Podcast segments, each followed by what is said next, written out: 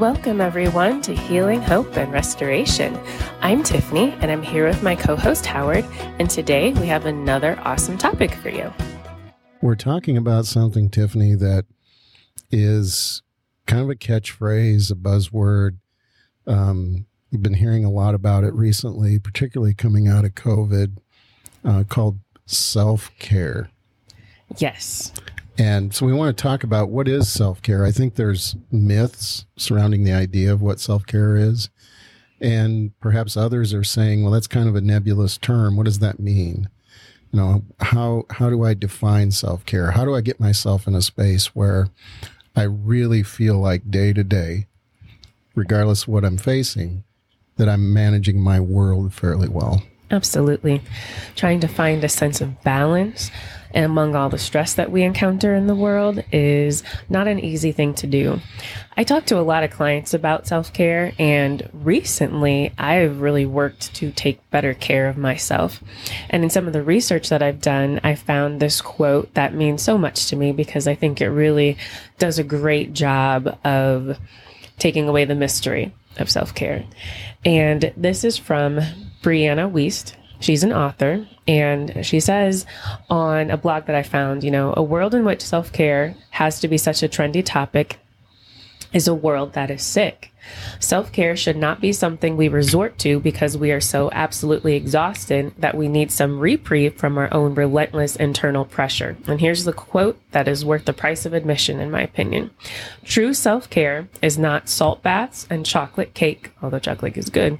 It is making the choice to build a life that you don't need to regularly escape from.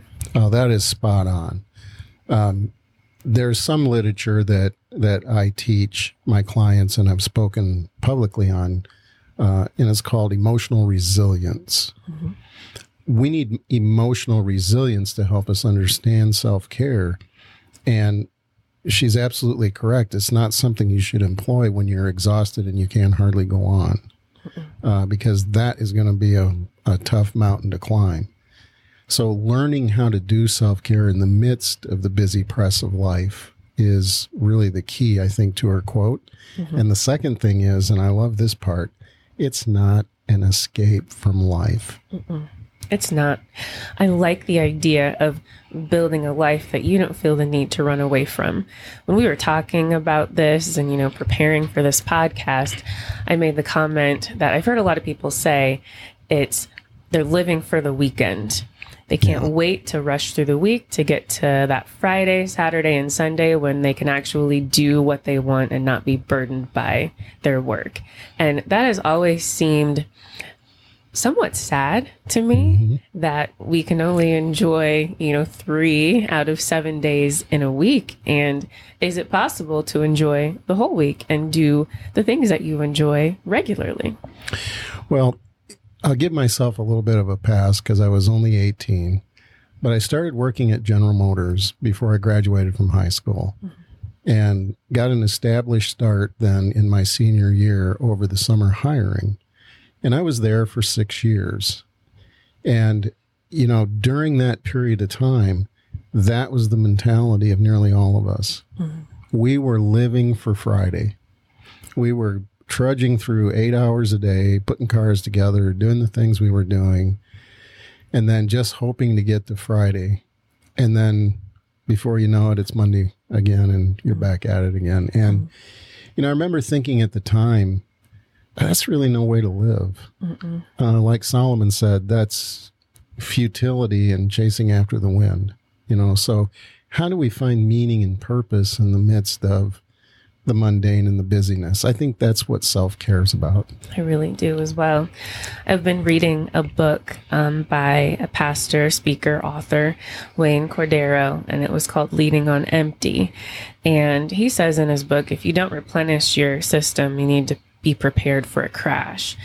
Um, and he talks a lot about the depression that comes when we don't take care of ourselves. And one thing I thought was really interesting that he said is make a list of things that drain you and things that energize you. And to simplify it even further, he says, do more of what energizes you. And so I've been reflecting on that over the course of a typical week.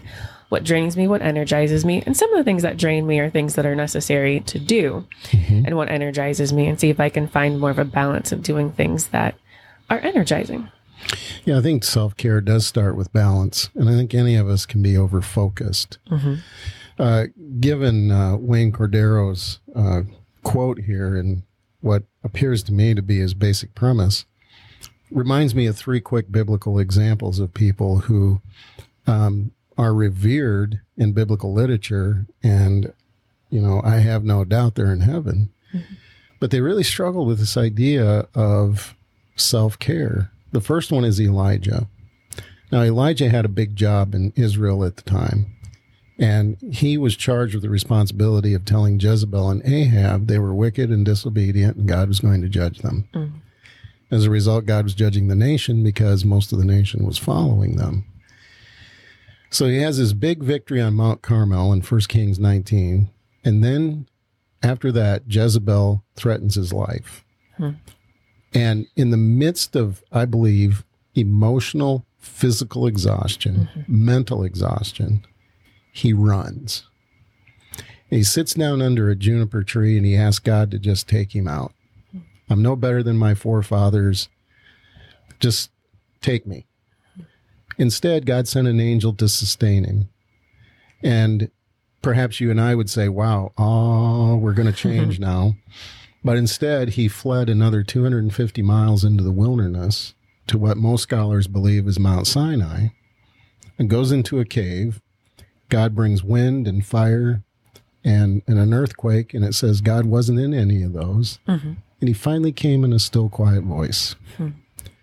Meditation. We can't hear God when we're running. No. And we certainly can't take care of ourselves if we're trying to run from ourselves mm-hmm. or some fear, you know, that has gripped us. So here he is in this, you know, light show going on and all this spectacular phenomenon.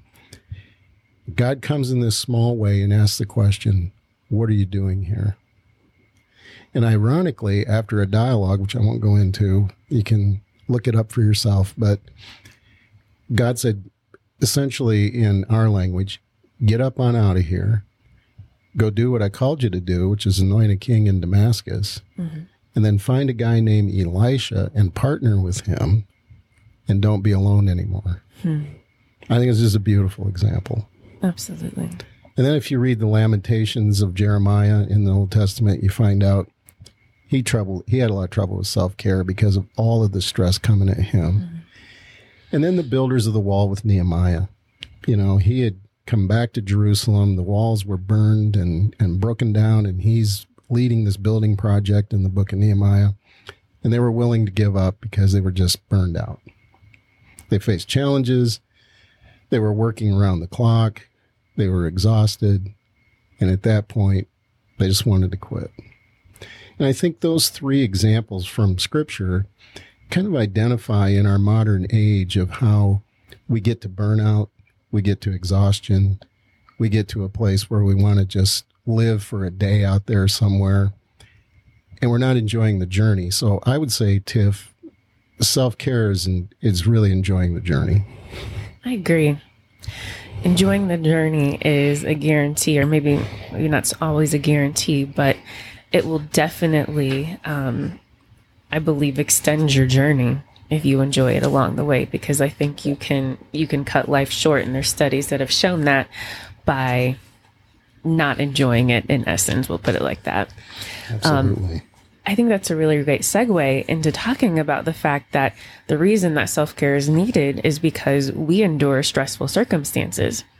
You know, even if you're a believer and you're you're seeking to follow God and you're doing what you believe God has called you to do wholeheartedly, you're still going to endure stress. Absolutely. It doesn't go away.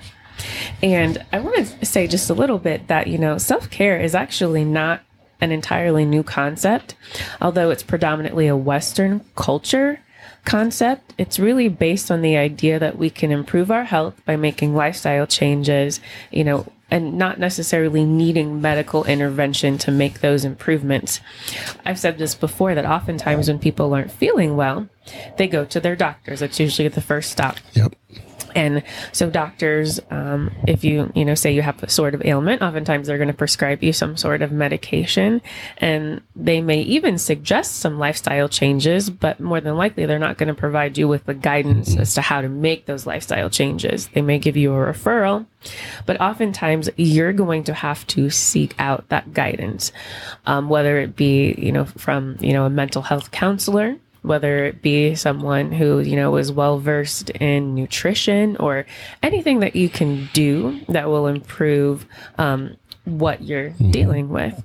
I've been on a journey to lower my blood pressure. And my doctors have prescribed me a lot of medications, which I believe were needed at the time because it was dangerously high at moments. Um, I've worked really hard to get off of it and hopefully I'm one step from that.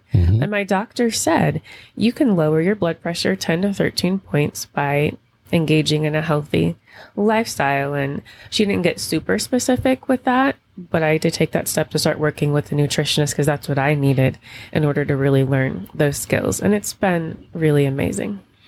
Well, the key is, and uh, I hate to use a word that sounds new age, but we do have to be holistic in thinking about ourselves physical, mental, emotional, spiritual. All of those components really are necessary if we're going to be in a place of wellness uh, every day and do self care. And I appreciate what you're doing because, you know, when our physical health is failing, there's a cascade effect on the rest of our life. Absolutely. Mental, emotional. I know I was under a great deal of stress anytime my blood pressure is running really high. And I don't think I recognized that until it was consistently within a normal range. And I, and I felt very, very different.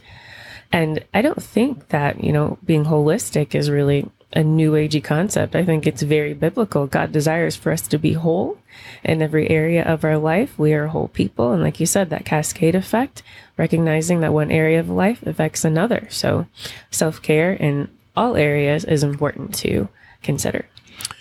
Well, and I thought about from a health perspective, you know, um, I've been in the pastorate going on 39 years, and I've been in this counseling work now for nearly 22 years.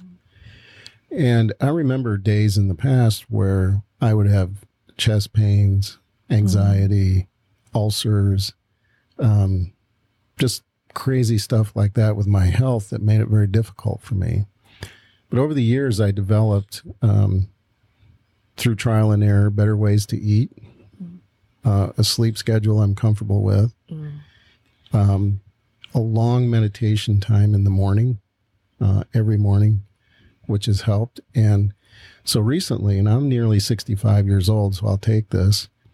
I switched my life insurance to a company that covers all my other things. And so the nurse three times took my pulse because it was 58. And I don't exactly look athletic, although I, I don't think I'm too bad a shape. Um, you know, my, my weight was down uh, 33 pounds from four years ago. And she checked my uh, blood pressure three times. It came out um, 117 over 58.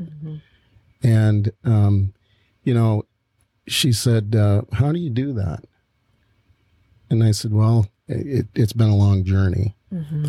But just having that part of my life in order helps me get other parts of my life in order because I think the disciplines in each part of those segments of your life have to be adhered to on a daily basis or slowly you get off the rails. Absolutely. Absolutely. If you don't replenish your system and keep it going, you will crash. It's inevitable. Mm, Yes. So, what are some things that we can do to make sure that we keep our systems in all respects running smoothly? Well, we won't have time to go through all of these, Tiffany, but there, there's a couple that I'd like to cite from a study that I did on the 10 traits of emotionally resilient people. And, you know, one of them is what we're talking about here. They, they learn to regulate their life. And so, diet, sleep, exercise, recreation and hobbies, uh, prayer and meditation, and connecting with a healthy community of people. Those areas represent balance, which we were talking about a mm-hmm. moment ago. And so I think as, as one of the 10 traits, I find that one very important uh, as it relates to us feeling better, perhaps even in the midst of stress. Absolutely. I like everything on that list. I think it's very um, holistic. it is. um, and the the next one I want to cite probably goes along with this is that they develop healthy boundaries. Mm the B word of counseling boundaries. Boundaries. I think I talk about that with almost every client I have. I, I've always wanted to contact Cloud and Townsend and tell them I want some royalties from their book as much as I've recommended. yeah. well, we all have, right? Yeah, it's a good uh, one. It, it is a good one. It's the standard. And when I refer people to that book, I tell them that if they just read one chapter, it'll be worth it. And mm-hmm. that is chapter six, which cites the eight myths of boundaries. Mm. So, you know, we resist boundaries because we don't want to offend someone. Mm-hmm. We don't want to alienate ourselves from people. We don't want to look rigid or judgmental.